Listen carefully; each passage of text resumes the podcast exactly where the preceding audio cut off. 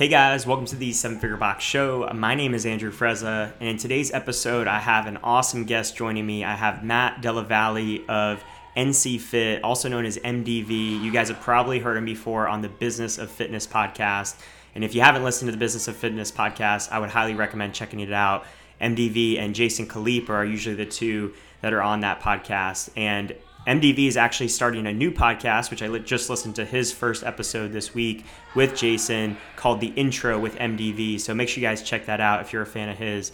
But in this episode, we talk about his journey, and he's got a really cool journey. I mean, he's worked with Ben Bergeron at CrossFit New England. He worked with Denise Thomas and Austin Malleolo at Reebok CrossFit. He also worked for the corporate side of Reebok for a few years and he was on seminar staff as well with CrossFit doing the level one. And in addition to that, he's now with Jason Khalipa at NC Fit, and he's been with them for the last few years. So he's got a wide range of experiences doing roles as a coach, doing more the corporate side. He was a lawyer uh, for a little while. He, he went to law school. So he's got an incredible background, and he shares a lot of his experience and his knowledge in this episode around coaching and setting up your day and programming and all that. So enjoy today's episode. We dive right into talking about CrossFit and how the programming and methodology has kind of uh, evolved or maybe been, been, misconstrued a little bit over the years. And MDV shares his thoughts on kind of the positioning of the CrossFit brand. And then one other thing before I kick it off into the podcast, just want to mention our immersion that we're doing at FitTown Jupiter starting in 2021. We still have some dates available for that. So if you guys are interested in spending a few days with me, seeing the behind the scenes of how we run our gym and really being able to see everything operationally in person and experience it, then head over to sevenfigurebox.com slash immersion and sign up for a call with me where we can talk and see if you're a good fit for it. Um, but enjoy today's episode and have a great day.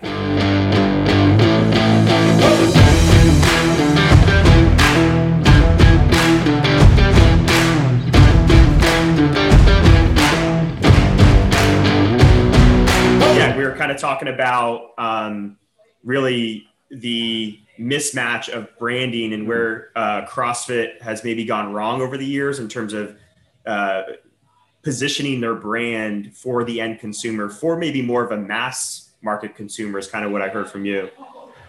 Yeah, you know what? Like, I think, you know, like I was saying, CrossFit when they when they came on the scene there was a certain irreverence, there was a certain intensity about the training methodology, and it always had the underpinnings of being something that could be for anyone. But obviously, when it first got started in California with a small number of gyms, you had these people doing things that you had never seen before and working out in a way that you had never seen before. So it was it was kind of inherently intimidating because of that. And then the CrossFit Games came on the scene, and then you saw these amazing athletic feats you know, people like Rich Froning came to the equation, Annie Thorisdottir, all these other people. And you looked at them and you were like, wow, how, how did they get into that kind of shape? And I think for a lot of people like myself, it was, it was a pretty motivating thing because I was into fitness and I wanted to try these things that I had been seeing very early on. But I also think for a lot of people, it probably closed the door to them to a type of training that could be very valuable and life changing for them because it, it did come off as being very intimidating, only for elites. And the primary messaging that was hitting people through major media channels was ESPN's airing of the CrossFit game. So, you know, I kind of reflect on it and go, every time, or not every time, but a lot of times when a new member walks into a gym, they, they ask the question about is this going to be too intense for me? Am I going to get hurt? Am I going to get too bulky? All those kinds of typical questions that we all know the answer to is no, but that's the general consensus in a lot of ways with that style of training. And I think that it's changing. And, you know, you've seen a movement even more recently with current leadership to kind of write the messaging a little bit more towards the average person but it's hard. I think that those those hills are very very high for people. I think the word CrossFit for a lot of people is intimidating in in and of itself. Um, and I myself and uh, the team at NC Fit What we believe is that functional training should be accessible for everybody, practical for everybody, and be meaningful for everybody in a way that doesn't necessarily make them scared to walk through the door of the gym.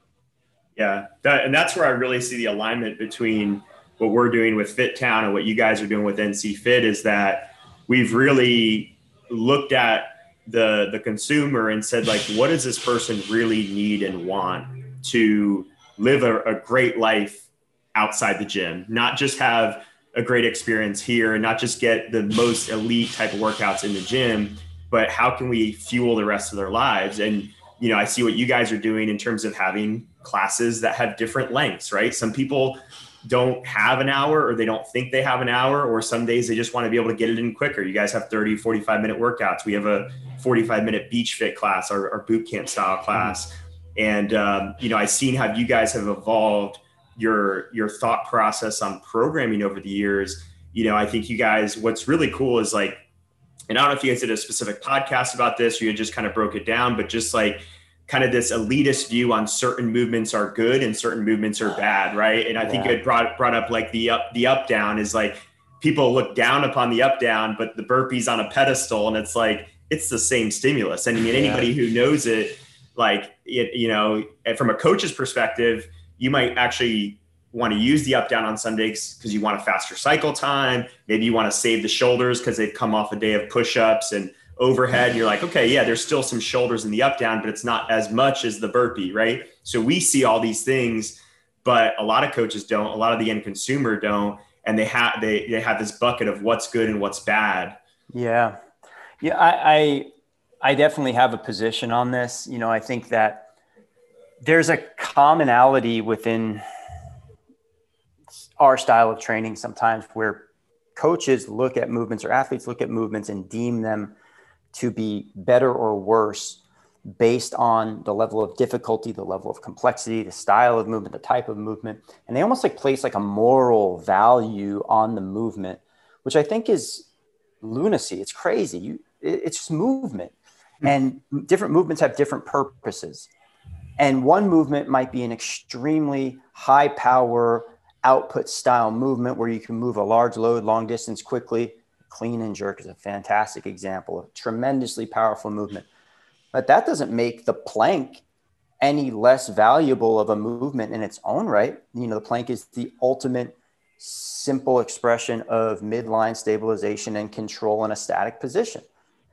Now, they're different. Is one more complex than the other? Of course. Does one have a utility in life? Of course. Does the other have utility in life? Of course. So, you know, this whole debate about the up down in particular, and this was the one that really gets me spun up because it's a tr- tremendous movement in its own right. You have the ability to increase the cycle time, to move a large load long distance quickly, to not necessarily put a tremendous strain on the shoulders through a dynamic motion up and down all the way to the ground to put the athlete in a better body position sometimes than the burpee and to take the push out of the equation if you don't want to uh, over interfere with the push, right? But for some reason, people look at it as being like the, you know, like a bastardized version of a burpee, which is out. It's crazy. It's just a mischaracterization. They're just two different movements and they have two different purposes. And one is not better, quote unquote, than the other. And one is not a step down than the other. They're just different. And the thing that was really interesting to me is that, you know, we, we program the up down as a movement in its own right. And we still program a lot of burpees. But Katrin daughter one day posted a video of herself doing up downs in a training workout. And all of a sudden it became like cool to do an up down, right? And like the tide has changed. Same deal with the slam ball. You saw the slam ball programmed in the games yeah. this year at the at the ranch and now all of a sudden you know the perception changes a little bit so I, my encouragement usually for trainers out there is like don't be so narrow in how you're looking at movement or how you look at types of workouts or how you look at even just other types of fitness that are out there you know open your mind up to them. And you can still at the end of the day say hey i prefer the methodology that i follow as a way to get people fit but i realize there's other stuff out there that can be valuable. Similar with movement. Yeah, and and uh, we were kind of talking before this about how we're both no longer CrossFit affiliates. We let our our uh, affiliation run out, and one of the things that I always loved about CrossFit is I always felt like CrossFit was this umbrella that encompassed a lot of things.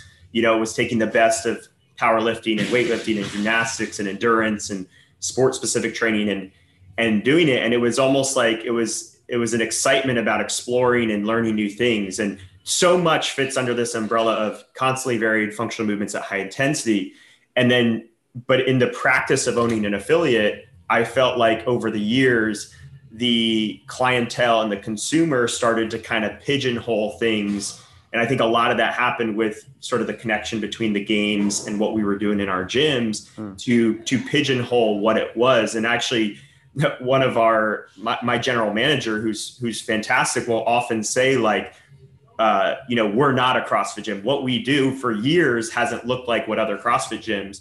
And my argument is, yes, we're very different from other CrossFit gyms but I think we're we're just as much or more CrossFit than the ones who think they are like these typical prototypical CrossFit gyms because I think those people are more the competitive uh, you know practice of CrossFit and us is more of the expression of the real methodology. I mean, if you look at dot com workouts, the breadth of what they do is massive. Yet the breadth of what a lot of people do in their gyms looks more like just this very competitive path. Mm. No, that's definitely a, you know a point of view that I think is valid, um, and you know I, I do still think that CrossFit is tremendous methodology. It changed my life, and it changed the lives of millions of people.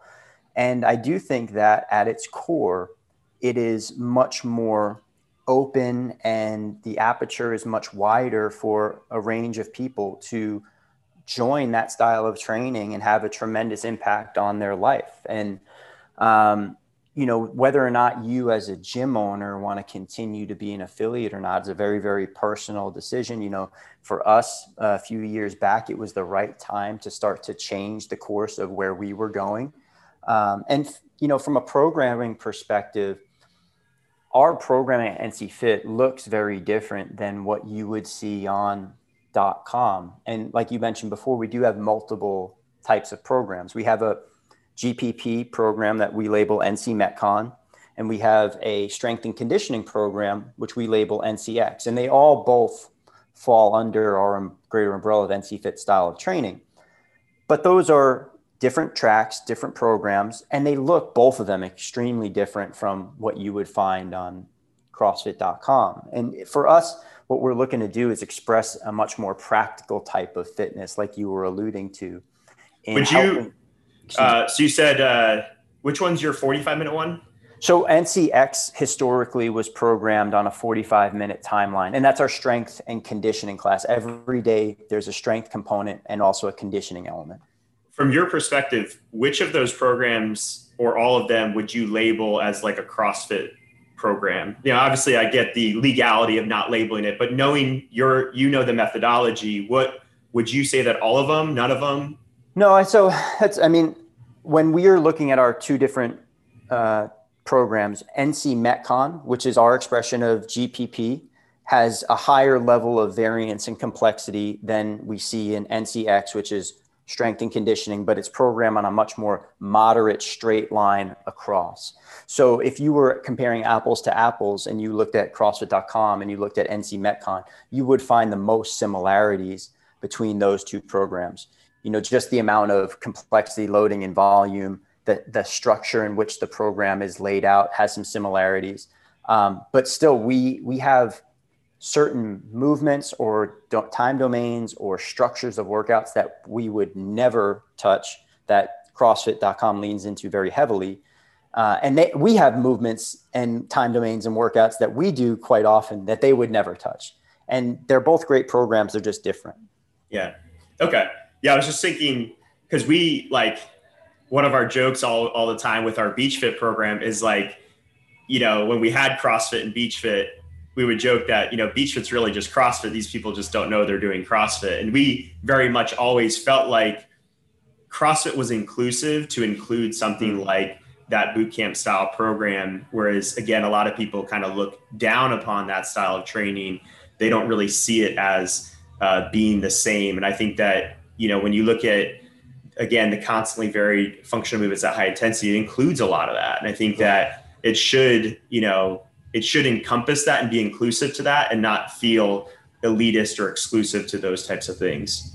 Yeah, no, I, I agree with you. And I think that, you know, as constantly varied functional movements at a high intensity, you know, th- there's a very specific protocol that you follow to get to that equation. But also, it can be extremely open to interpretation. You know, that's that's the real the beauty and probably the curse of CrossFit as a as a methodology and defining it is that it's both specific and non-specific at the same time. It's specific insofar that yeah, it's constantly varied functional movements at high intensity, and you can look at something and go, yes, that means something. But that also is an incredibly wide. Uh, it leaves room for incredibly wide interpretation, and nearly anything can fall into that. And when we're looking at how we program, we don't think about constant variance as being necessarily like a hallmark of our program. We have variance in our program, but we we look at it more as being there's a specific plan in which we're going about this. And that was one of the things that always struck me about CrossFit programming is that a lot of times you're trying to find excuses for how variance isn't randomness.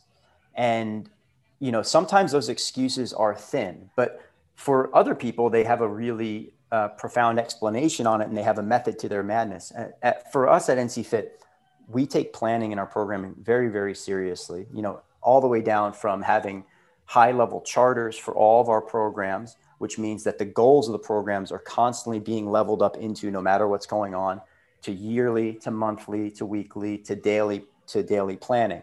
And for us, that that does not represent variance, that represents planning. Yeah. Awesome. So I want to talk, we'll take a step back here and talk about your evolution, your story sure. a little bit. So, um, from what I understand, you worked for Ben Bergeron for a little bit and now worked for Jason, um, but never o- owned your own gym along the way, correct? Yeah. Yeah. Um, kind of correct. So, um, yes, I, I was able to, and I was very privileged to work with Ben early on at CrossFit New England. Uh, when was that? 2008 or 2009, I had joined CrossFit New England, and I believe I was there for three or four years in a very, very special community and a very special time at CrossFit New England. Um, and we can come back to that. Then I went over to Reebok World Headquarters. I worked on that team uh, for a similar amount of time, three or four years. Who was there at the time? Was that Austin? Was there? Yep. Austin Malleolo, Denise Thomas, um, a few others um, were there through the time. Uh, in that same time, I was able to earn my way onto CrossFit seminar staff, spent three or four years on that team. And then in 2015 or 16, I made my way uh, across the country to work with NC Fit. Uh, and that's where I find myself right now. So, yeah, I've been been fortunate to to roll in a lot of really amazing coaching circles, and uh, I, I, take each one of those experiences uh, and hold them in high regard. So why uh, why haven't you opened your own gym? Why That's, stick with that, the coaching? um, so I did actually become part owner of CrossFit One Nation uh, for a period of time. Um, and that was along with Austin Malleolo and uh, another friend of mine, JC Del Real. And we uh, we opened up two gyms together on the East Coast, and then when I decided that I was going to move to the West Coast, it was the best option for me to um, to sell my portion of that gym and and let those guys uh, run it. So, um, and that was calculated for me because I went through law school. I funded my education through loans, and uh, I had a fantastic time at law school. I would never trade it for anything. I think that it, the the education in law school that you get is invaluable, um, but it's expensive. And when I graduated in 2008, 2009, the economy was a train wreck. And I had a job lined up at a very big firm that was going to, you know, pay me a lot of money, make all my dreams come true, and it all eroded in an instant. And when I went and reflected on what I was really passionate about, I kept coming back to this thing that I had been doing since 2006, which was CrossFit functional training. So I decided to really go all in there. And when I went all in there, I was conscious of the risk of doing that, you know, not going to be making the type of money that I was going to make as an attorney for years. And that made me a little bit more gun shy about taking on another big investment or another big loan to go out there and, and open my own gym. And I had had some offers from people to partner up and had gone down the road a bunch of times with figuring out the numbers and all that kind of stuff. But I was also just very happy in what I was doing in being around Ben, then being around Austin, and then earning my way onto seminar staff. And then I got an offer to join Reebok HQ to work on the corporate side of the equation for that company. And at that point, I, I knew that, hey, I, I have other skills that I probably want to dive into rather than owning my own gym. Yeah. And how much does your desire to coach weigh into that? Did you see ownership as a path out of coaching where you wanted to be coaching?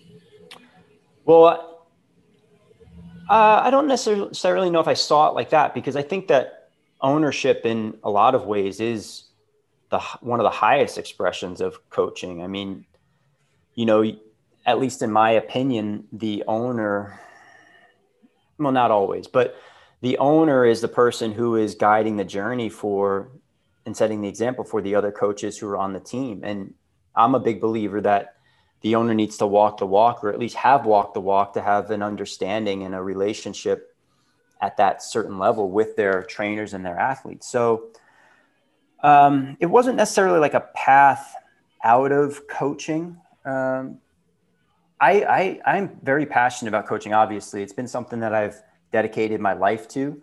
I coach less now than I've ever coached in my career, um, partially due to to the COVID situation, everything that's going on, but also just partially due to the responsibilities that I have now with NC Fit. You know, my time is much more spent on developing our our trainers, our big team, setting the tone, what's the culture, what are the standards that we're holding, and then if I'm able to, I'm also going out there and expressing it on the floor and and making sure that my skills stay sharp. Nice. So what did it look like most recently prior to COVID? Like how many hours did you coach a week classes?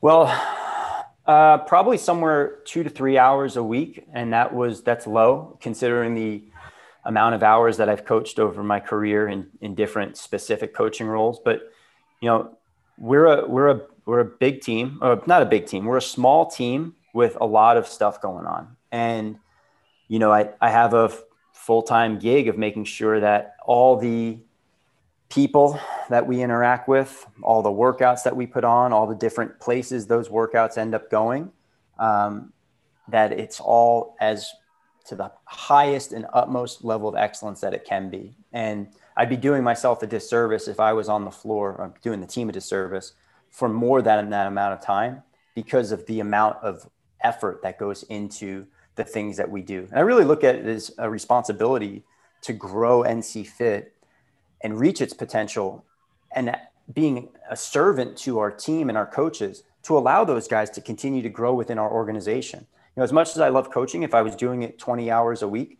I would be not doing the other things that I need to do to to expand our our mission. So, um, two to three hours a week was probably like a area where I felt comfortable in which I was able to go out on the floor, interact with the athletes, have some fun, still keep my skills sharp. But um, it's definitely the minority of the amount of time that I spend right now. Was that a hard transition for you to to? I know I agree with you in terms of there's a higher. You're still coaching, right? You're still developing coaches.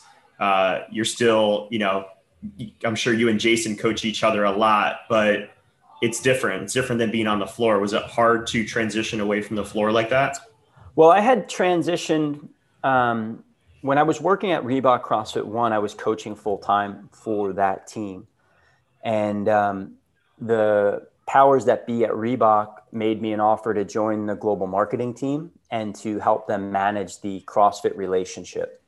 And when I did that, my coaching hours dropped way down. I went from coaching, you know, 15 to 20 hours a week to coaching two to three hours a week, if that, because of the demands of the job at Reebok. Uh, and that really, the job at Reebok was a fantastic opportunity because it allowed me to resharpen a set of skills that I hadn't really been using as much over the years. I had developed some other ones through coaching and working with Ben and, and Austin at Reebok CrossFit One, but um, the, the challenge of working within a corporate environment was really refreshing for me.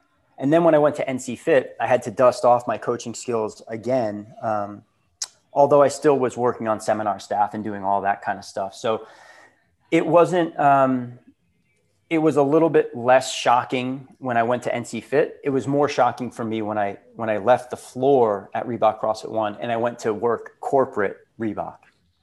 It sounds like that was a good experience for you, though. Like you said, you used the word refreshing. Like what what about that was refreshing to you?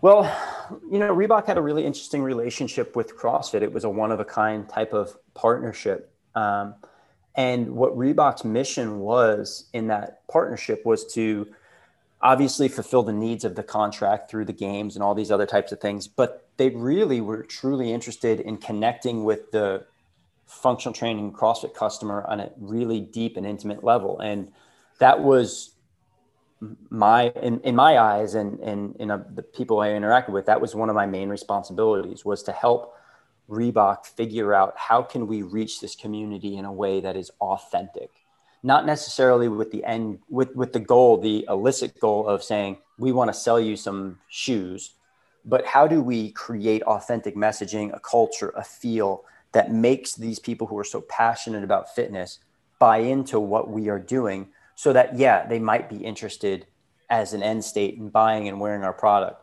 but not as the initial thing that we're doing or saying to them. So that's what I found really meaningful about working for Reebok. And also, it was just, it was good for me to get back into a corporate environment, a more formal work atmosphere, and rekindle those skills a little bit because I had been on the floor coaching for, you know, since 2009 to 2013 or 14. That was what I did nonstop.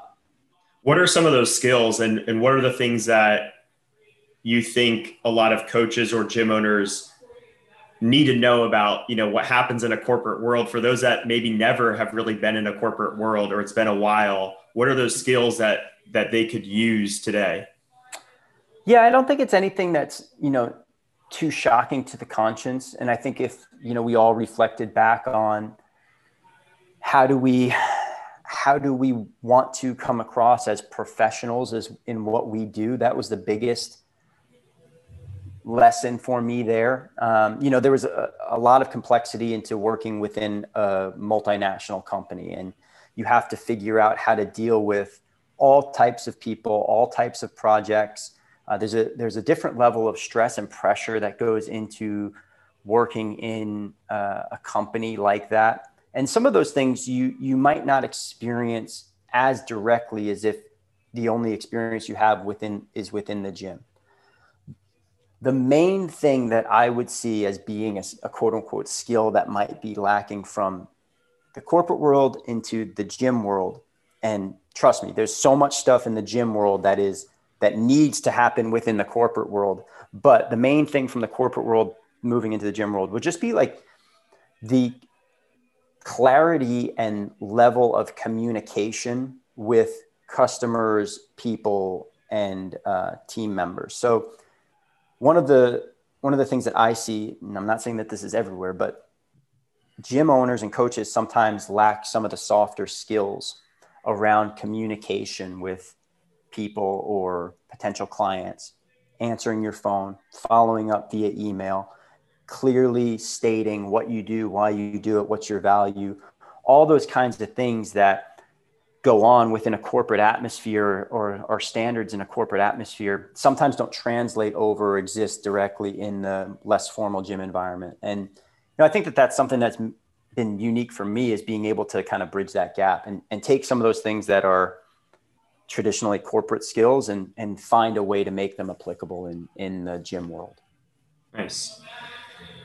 Now, do you have any other thoughts on what makes a good gym owner versus a good coach or in your case like maybe you can talk about um, yeah i think you're in a very unique position that a lot of a lot of people can kind of aspire to which is like you don't own a business but at the same time you're not just coaching classes you're you're a lot more to the organization that you're a part of and um, maybe like what what kind of makes a good right hand person to someone. You know, you're you're kind of facilitating this mission versus of NC Fit versus having you to be the one that's um, you know taking on all the risk, owning it, or having to create their own thing.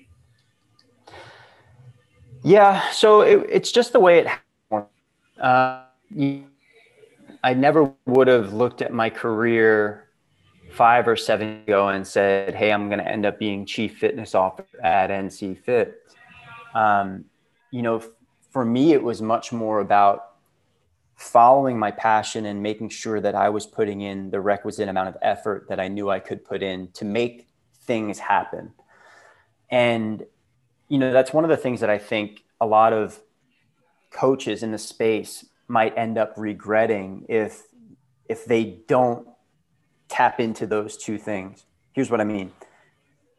I get a lot of messages, or we get a lot of messages at NC Fit from coaches saying, I don't know what's next for me, or I just spent X number of years working at a gym and now I don't know what to do next. And for me, that's, that's pretty, that's pretty sad. It's sad. It's, um, because there's so much that you can learn and so much that you can tap into within this amazingly powerful role of being a coach and so many skills that you can transfer. But it takes effort and it takes focus and you have to be intentional about how you're going out there on the floor every day and um, having a method to your madness. You know the, the thing that i fear the most for some people in this space is that you find coaching let's say at 25 years old and you spend seven years coaching but at the end of seven years, you look up and you're 32 and you don't feel like you had any transferability of those skills to anything else, or you didn't form relationships, or you didn't make yourself a better professional to be able to now go out there and market yourself to maybe another organization within the fitness space or another gym or you know potentially join a gym as a part of an ownership team or completely leaving coaching and going and doing something different. I think a lot of people get comfortable in coaching because it's super fun. It's really fun to coach. It's really fun to work out all day. But that's not necessarily the most productive route for people. You can't just be going through this mindlessly because you're just going to end up wasting time. I love that. It's cool because it's like you didn't have this master plan to get to where you are today. It very much grew from an intentionality to show up to what you were doing every day and be a little bit better. And I think most people look at what you've done in the last 12 years and they might see five dream job opportunities in there that you kind of like, it doesn't sound like you got fired from them. It doesn't sound like you left because you were disgruntled, but you continue to grow as a person, at, grow your skill set. And that just led to the next thing. And um, you know, it's crazy how many how many great positions that people would probably kill for on paper that you've had over the last 12 years. Yeah, I, am very fortunate. I really am. And, um, you know, some of it's right place, right time. Um, some other of it is effort and opportunity. Um, but I, I, really, I really don't take it for granted. I think that uh, I've been very fortunate, very lucky. I've also worked really hard. But, you know, I think that it's not, it's not an easy space sometimes for people and I've had a lot of regrets and doubts. I don't want to make it seem like the past 12 years have been all rosy for me. They haven't. I, have certainly had a lot of times when I've questioned, what am I doing? Why am I doing this? You know, I've seen my peers in law school surpass me in a lot of ways, um, you know, status wise, financially. But one of the things that I can really hang my hat on and be proud of is that I've done something for the past 12 years that's been incredibly rewarding for me uh, emotionally, physically, mentally, socially. Uh, and the financial rewards have have slowly uh, increased across that time, and um, it's been something that I, I, wouldn't trade it. You know, I wouldn't go back and say, "All right, 2009, I don't want the recession to happen. I want to be an attorney for the rest of my life." I wouldn't do that. I think that where I am right now is where exactly where I need to be. Cool. Is there is there any advice that you have for people who are trying to evaluate where they're at and whether and how to know when to move on to something? I mean, was that just a day-to-day feeling you had that you you because you you know like you said you have good opportunities, but then you're kind of moving on to something else? Yeah, no, that's a good question. Um, there's definitely a trap here, and the trap here that I've fallen into in the past was um, thinking too early or putting too much emphasis on a next opportunity. You know, when I was when I was younger, I always was trying to think about what's next, what's next, what's next. And I think that there are lessons that I've missed learning or times, certainly times that I missed enjoying. That's probably the bigger regret for me. The the times that I missed enjoying because I was too busy not being present. You know, I think that if you can you can be present and you can be all in and focused on the task at hand and still have your antennas up for conversations or things or people that might present themselves as opportunities. But nothing in my experience will be more important in impressing somebody to ask you about other opportunities than doing your current work better than anybody else. If you're completely crushing it, if you're outstanding at what you do, people are going to want to be associated with you and they're going to want to give you opportunities and they're going to want to watch you be successful. Where I think some people might get tripped up is that if you're not present in the moment, it's really hard to give that much time, attention, and energy to what you're doing. And it and it can come off sometimes as being dissatisfied or ungrateful or unmotivated. So my advice would be go all in with what you're doing, do it to the absolute best of your ability. But yeah, and keep your little antenna up in the back there that sets off a little reminder that, hey, I should ask this person about this, or hey, this person asked me to have a conversation. I'm going to follow up with them, those kinds of things. I love that. I mean, it's funny because we've we've hired, I mean, we're just one facility, but we've hired six of our last seven coaches from out of state and even though I've not seen most of the coaches coach that enter our hiring process, you can tell from the way they talk, communicate, and just kind of like embody themselves if they are that or if they're waiting for if they're waiting for the opportunity before they give it their all. Hmm. And you can tell by the way they they talk and communicate and you know, I, the reason I say that is because I think a lot of coaches might be at a smaller gym and they might only be coaching a few people at a time, and they're thinking, well, you know, it's not worth it for me to give my all here because who it, what, what is it really going to result in? And it always, it's, it's about the person that you grow into, and the next person's going to see that. I'm sure you guys hop on a lot of calls with potential hires, and you can pick that up right away if it's a person that gives their all. Doesn't matter what's happening around them it's it's the attitude and it's the effort that they show up and and you can see that without even having to see it. Yeah I, I, agree with you. And you know not only will it it will definitely lead to other things down the road for you. If you're if you're doing so well at what you do it's almost undeniable at some point that something else is going to be presented to you and give give you an opportunity to take those skills that you currently have and expand upon them but also just your overall satisfaction and your happiness and fulfillment in what you do. You know, I think that we do have an opportunity and obligation as coaches to give our athletes the absolute best every single day. And I when you're able to do that, you can be really proud of the effort that you put in and you can you can sit back after a long day of coaching and say, yeah, this, I mean, this isn't brain surgery. I didn't, I didn't quote unquote save anybody's lives today, but I had a tremendous impact on hundreds of people who are going to have an impact on hundreds of people because of who they interact with. But if you're not, if if you're at the end of the day, you're like, and you look back and you reflect and you say, "Hey, I I left so much on the table." That can become really heavy and and I, I, I don't want that for people either you know? So it's kind of twofold. It's yeah you know what? Give your all be present focus on what you're doing because this can be a, an amazing way to grow and create opportunities and, and all that kind of stuff. But it's also a tremendous way to tap into just being really happy and fulfilled. Focus and stay present. Awesome. How do you make sure you create that for yourself? You it sounds like you've had those times that are tougher and i think you know, one of the things that I I struggle with at times, especially in COVID, because of we have to kind of calm down sort of the social side of what we like to do here in the gym. But you know, being behind a, a computer or being in an office a lot versus being out on the floor is a very different type of infusion of energy into your day and it's a different type of benchmark into your day there's maybe not as little less structure to your day potentially now so how do you ensure that uh, you might disagree with that but how do you ensure that you have um, you're able to give your all and what are kind of kind of the checkpoints in your day for that?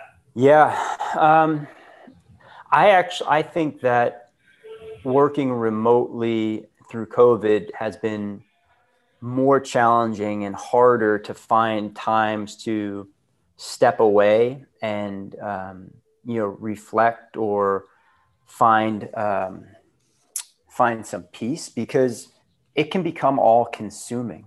Um, you know there's no escape. And i think that this is a, this is a much deeper and uh, can be a dark conversation about the impacts of what's been going on. But like for a lot of people, being at, in stay at home order or work from home takes their world that's already pretty narrow and narrows it even further to just one fucking screen all day, all day. And no opportunities to step away, no opportunities to exercise, no opportunities to walk away from a situation that might be challenging or troubling, just staring at your screen all day. That's really, really difficult. And, you know, I get wrapped up in it because it's, I, lo- I, I really love to work. I think work is very fulfilling to me. I'm a task driven individual. Um, I find uh, a lot of motivation in being challenged by things. Um, but it's also been hard for me to just disconnect and, and to take a step away and say, all right, now is my time to work out or my time to just be to myself um, or dive into those habits that I was better at implementing when I was able to have some natural breaks from the computer, you know, to be able to go down and see what's going down on the floor or take a class or coach a class. So um, it, it's been challenging for me. Um, what helps me a lot every day is having routine, uh, making sure that I start my day a certain way, a certain time, you know, working through some stuff in the morning, figuring out when is a good time for me to step away from what I'm doing on a computer and go and experiment with movement or, or try something out and, and, you know, go analog for a while at the whiteboard. So a whole lot of different things, but um, a lot of it for me comes down to making sure that I'm disciplined and I do when I, when I feel the need to take a break that I don't feel bad about it, take the break, do what you need to do and then come back to it. And are all your, your California locations shut down right now? Is that so, uh, as of right now, which is uh, you know mid December, we have two locations that are open for outdoor operations only, and there's been a whole lot of different types of circumstances we've had to operate under. You know, complete shutdown, half indoor, half outdoor, indoor with masks only, outdoor only, back to indoor, back to outdoor. So um, we have uh, three main locations in the San Jose area. One of them is still completely closed, and two of them are operating with li- limited capacity and um, restrictions on where you're able to do your fitness. So um, we're, we're running a pretty lean schedule right now. Yeah. How has this time um, evolved or changed your goals with NC Fit? You know, the larger goals, not you individually, but you know what what you and Jason and your vision for this business. Like, where do you guys see it going in 2021 and beyond?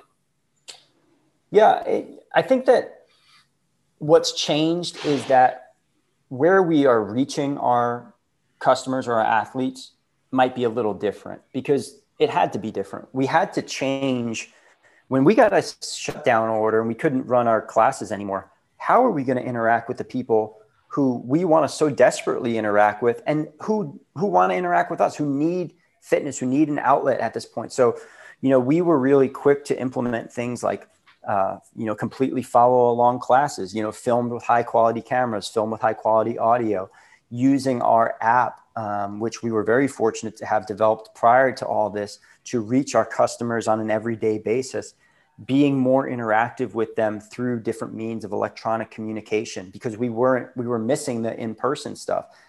And then figuring out you know all right we know that our people in the california area who really loved what we did were thankful for this opportunity to continue their fitness. How do we bring this now to more people out there across the country, across the world who want to experience amazing training, amazing coaching, but might not have the opportunity to because there's no local gym that they feel comfortable in or some sort of restrictions out there. So, you know, the goals really didn't change so much in in what we wanted to do, which is expose as many people to what we know is a powerful and life-changing opportunity. Fitness is incredible, community is incredible. Just where are we reaching these people? Bay Area, yeah, we're going to be there. We're going to be in our gyms with amazing coaching, amazing training. But also, if things shut down the Bay Area, we're coming, coming to you through our app and giving you everything that we can through that. Now, is the app, because you, you guys have a side of the app that's coach and owner facing, and then a side of the app that's consumer facing. And is it the Correct. same app? Yes. So um, there, it is the same native, quote unquote, native app um, but you have different levels based on uh, who you are and how you've subscribed. So, if you were somebody who was working out in your garage, we have NC Fit Plus, which is our athlete facing version of the app. And you can access all of our programs, see all of our coach, uh, athlete videos, uh, have uh, amazing access to other resources to learn about nutrition, mindset, fitness, all this kind of stuff. It's, it's an incredible value. But then for coaches and owners, through our content and our programming that we distribute, we have a coaches side of the app in which coaches can view a lot more details about how to administer this workout to a group class environment. And that's one of the unique things about what we do at NC Fit is every single workout that we put on on the floor or through the app has a, an incredibly detailed session plan associated with it and coaching content associated with it that allows coaches to go out there and deliver amazing performance. So we really that's one of our main coaches development tools, and it's uh, a product that we we are really grateful for and thankful to be able to distribute to thousands of gyms. Yeah, I love it. I've I've done a I think I did a, a month trial. I had done a, a month after um, the Iron and Mortar Summit last year. I met oh, cool. Jason out there, and uh, it's great. I mean, I love what you guys are doing. I love that you know, I think you guys have a really cool business model, and we've tried to set up ours this way as well, where everything kind of feeds into itself. So, like what you do in the gym really well, you're teaching the exact same thing to gym owners uh, across the country and coaches across the country. And you know what you do with programming is also you found a way to infuse coaches development into programming so it's not two separate things and i think it's really cool how you guys have created a lot of alignment within your business where a lot of things feed into themselves. Well, I appreciate that a lot. And you know, some of some of it was intentional and and some of it was because we genuinely needed to create these processes for ourselves. You know, everything that we've developed through the NC Fit Collective, which is our programming, our session plans, our coaching development product, all of that stuff was developed for our own team first. It was I hate the word selfish because it has such a negative connotation, but it was selfish for us. Like we needed to be better on the floor. We needed more consistency. We needed better coaching. We needed more informed coaches. And we needed them to all have access to it all at the same time through a very easy to use vehicle. And that's how the collective got started. So, you know, it's been a pretty long evolution over the past three and a half, four years. But, um, you know, I'm really proud of the fact that we use these things every single day uh, through for thousands of athletes and hundreds of coaches around the world for ourselves. And then we're also allowing other people to have access to it. Yeah, it's awesome. Um, so I know uh, we're going to kind of wrap up here soon. I wanted to talk about your new podcast a little bit. I just oh, listened cool. to your first episode this morning with with Jason, which was awesome. Um, and you guys kind of talk a little bit about you know the reason for having this new podcast versus the business of fitness, which is the one that if people have heard you have probably uh, know you from. But can you talk a little bit about the uh, the the vision behind the new podcast and how that's yeah. going to uh, bounce off the business of fitness? Yeah, for sure. So the new thank you very much for bringing that up. The new podcast is called The Intro with MDV, and it's really a podcast that's aimed at talking in a very authentic manner to coaches, athletes, and fitness enthusiasts about the things that we all love and the things that we've dedicated our lives to. So you know, it's not just going to be a technical coaching podcast. You know, we're not just going to break down the front squat and how do you administer it on the floor. I want to talk to people who are out there doing amazing things and have perspective on coaching that can add value to people who are out there coaching classes every single day. So, just for an example, I had an amazing interview uh, this morning with uh, a friend of mine, Logan Aldridge, who Logan is an adaptive athlete. Um, he has been uh, absolutely instrumental in bringing a new awareness to training adaptive athletes. The Adaptive Training Academy, which he runs, is the you know preeminent place to go and get this education and I think that that's a perspective on coaching that's really unique and, and a, a, thing that coaches struggle and me, athletes struggle with it too. How, how are we going to work with these athletes or handle these situations? So that's a, that's a, a really relevant example. Um, and I'm super excited about it because I just think we need to be talking about this stuff more. That's the thing that misses. There's a huge gaping hole in coaches education out there and that's the, one of the reasons we created the nc fit collective it's one of the reasons we go so deep into our session plans every day is because we are one of the only professions that doesn't have daily education doesn't have you know really um, hard practices on how you are improving your skills every single day. And we are trying to change that. So everything that we're doing is based around just opening up the conversation for people more.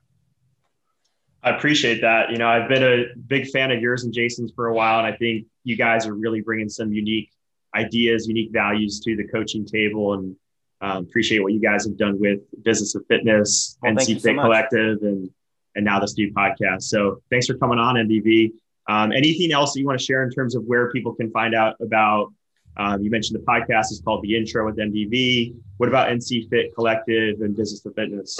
well, thank you for, yeah, uh, again, thank you for having me on. Uh, if you want to know anything about what we do at NC Fit, you can find us on the internet, nc.fit, uh, or on Instagram at nc.fit. There are very easy ways to find out what we're doing. Uh, you can find me on Instagram at, at MDV underscore NC. And um, yeah, I, I think that this is an amazing opportunity for us all to to really, you know, the COVID thing in general, to reflect back on what's important to us, to really invest in our skills, and to come out of this thing on the other side much better. And there's there's a lot of opportunity and, and hope on the horizon. And I just hope people out there feel the same. Um, I know it's it's tough for a lot of coaches. I've talked to a lot of coaches who have been down and out, but I, I really do think that there's going to be a a bright future for us for sure. I agree. Thanks again for coming on. Thank you very much.